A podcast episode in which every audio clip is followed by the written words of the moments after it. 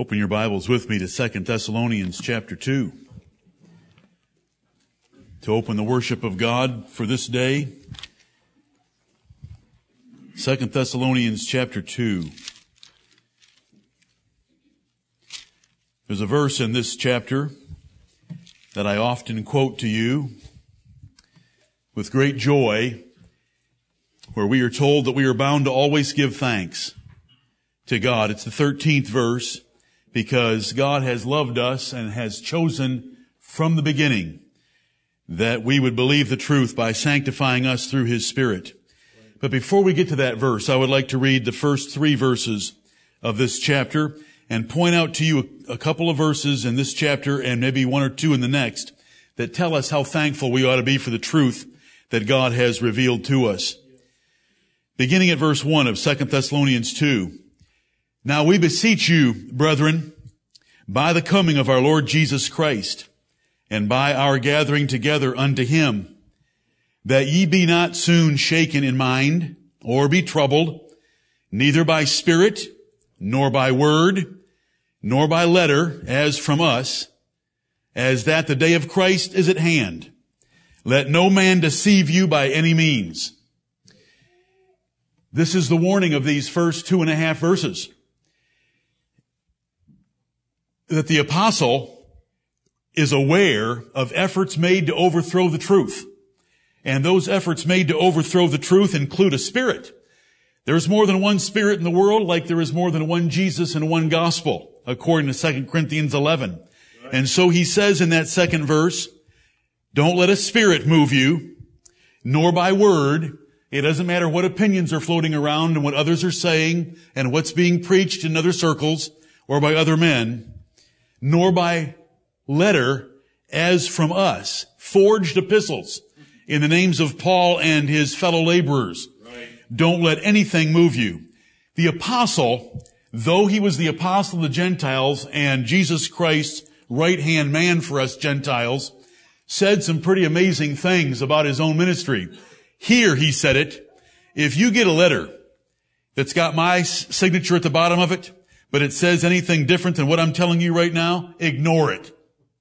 He said in Galatians chapter 1 verses 6 through 9, if we, meaning I and any of my fellow laborers, preach any other gospel unto you than that which we have already preached unto you, let him be accursed.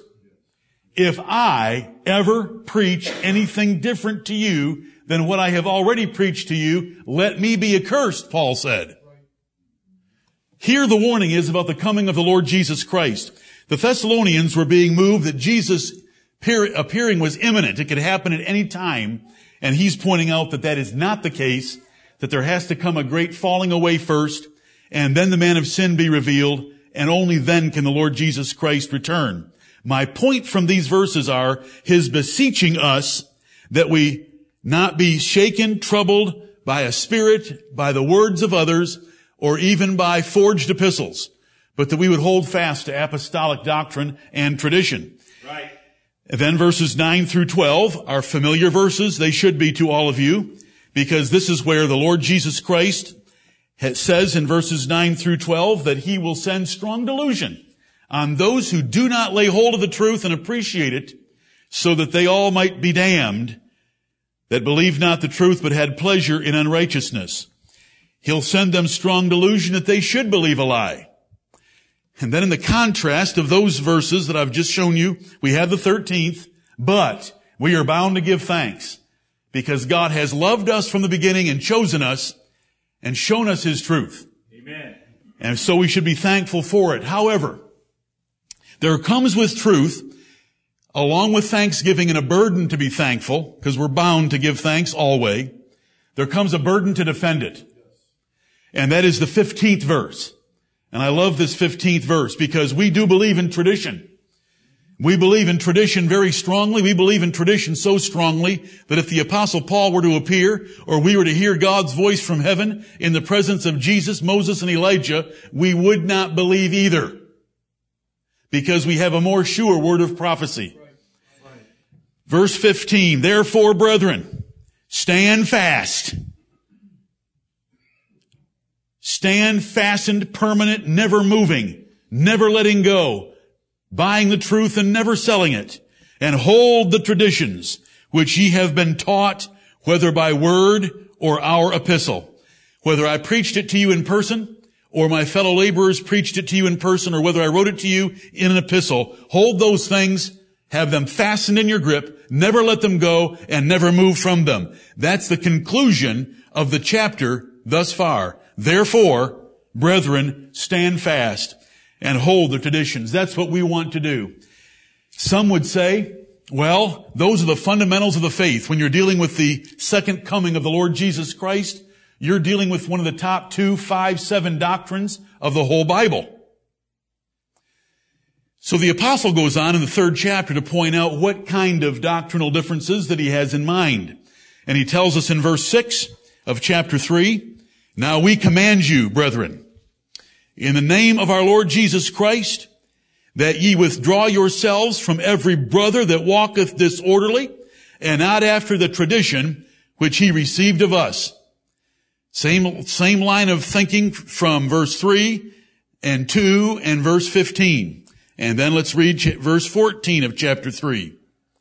And if any man obey not our word by this epistle, note that man and have no company with him, that he may be ashamed. The error in chapter 3 that is found between verses 6 and 14 is the error of not having a Christian work ethic. Right. They, they, they, were lazy Thessalonians who were not out working like they should. And so the apostle said, if a man would not work, neither should he eat. The issue is a bad work ethic as a Christian in chapter 3, which shows us that this determination to stand for the truth and to defend it and to separate over it extends from things like the second coming of the Lord Jesus Christ and its timing to the work ethic of a Christian in his daily life. And I hope that you understand that, and that's where we want to stand as a church. We are thankful for God showing us the truth about the second coming of Jesus Christ. You are in one, you are in a minority less than 1% of nominal Christians that understand 2 Thessalonians chapter 2. And you also have been taught a Christian work ethic that is covered in chapter 3. We, we, we've been shown that truth. Amen. Lord, help us to be faithful to it. Not only to believe these things, but also to defend them and also, as these verses tell us, to separate over them. We don't want to separate from anyone unless they have chosen to go contrary to the gospel of our Lord Jesus Christ. We don't like differences. We wish we were all unified against the rest of the world and that there were no divisions or schisms in the body, uh, the nominal body of Christ. Right. But if they choose to go against the doctrine of God, then we shall separate from them and we shall follow the Holy Scriptures as He has shown them to us. Right. Therefore, brethren, stand fast and hold the traditions which ye have been taught, whether by word or our epistle. Not the word of others, but the word of the apostle and those that taught his same gospel. Let us hold those things fast. Let us pray.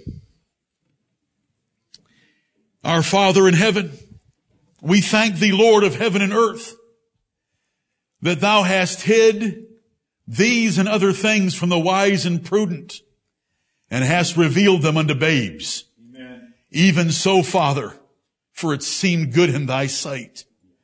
We thank thee, Heavenly Father, that we might, by grace and mercy, be called the babes of the Lord Jesus Christ. We thank thee, Heavenly Father, for humbling us and showing us the way of righteousness and truth. And we pray that by your almighty power and the presence of the Holy Spirit of God, that you will keep us in that way of righteousness and in the way of truth. Let nothing, whether word or false epistles or false Bible translations or spirits move us from apostolic tradition. Let us not be afraid of that word because the charismatics have abused it, but let us hold fast to what the apostles taught by word and deed recorded for us in the pages of the New Testament. We bless and we praise thee this day. Holy Father, that thou hast had such mercy upon us and hast loved us from the beginning and chosen us to salvation from error, lies, delusion, and damnation through sanctification of the Spirit and belief of the truth. We bless and praise your holy name. Thank you, Heavenly Father. We ourselves are full of envy and malice, hateful and hating one another, and lovers of lies as much by nature as the children of wrath. But we thank thee that thou hast spoken the word and hast shined the light of the gospel into our hearts, whereby we have cried, Abba Father, by the influence of your powerful spirit. O Lord, continue to bless us and lead us. We give this day to thee. It is the Lord's day. It belongs to thee. It belongs to our risen Savior, the Lord Jesus Christ of Nazareth. We thank thee that you sent him for us. We thank thee that he willingly laid down his life on our behalf as the good shepherd of the sheep. And we thank thee that he was raised from the dead, ascended into heaven, and sits at thy right hand, ever living to make intercession for us. Amen. We thank thee for him, Lord. And we pray that this day we will be faithful to him in all that we do and say.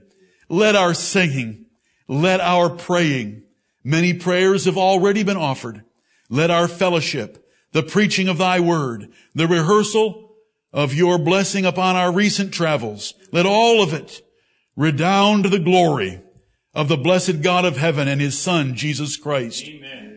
We thank you for the forgiveness of sins, the hope of everlasting life, the coming of the Savior to redeem us from this world and to redeem the purchased possession of our physical bodies. We thank thee for a Christian work ethic taught in the Word of God that we can also follow. And Heavenly Father, we pray that we would not slip nor fail in any aspect of our religion, but that you would lift us up by your mighty power and lead us, that we would fulfill every commandment and precept that you have put before us. Our flesh, Heavenly Father, is very weak, but our spirits indeed are willing. O Lord, be thou with us and save us from our flesh. Heavenly Father, forgive us our sins, preserve our nation, bless your churches and saints, grant increase from the word sown and watered in recent days, and be with us in this assembly. We lift up our hearts, in them we make a melody, and we shall form that singing with our lips and teach and admonish one another with psalms, hymns, and spiritual songs. Receive our worship now under the precious blood and the sanctifying grace of the Lord Jesus Christ and the Spirit of our God. Have mercy, O Lord. In Jesus' name we pray. Amen.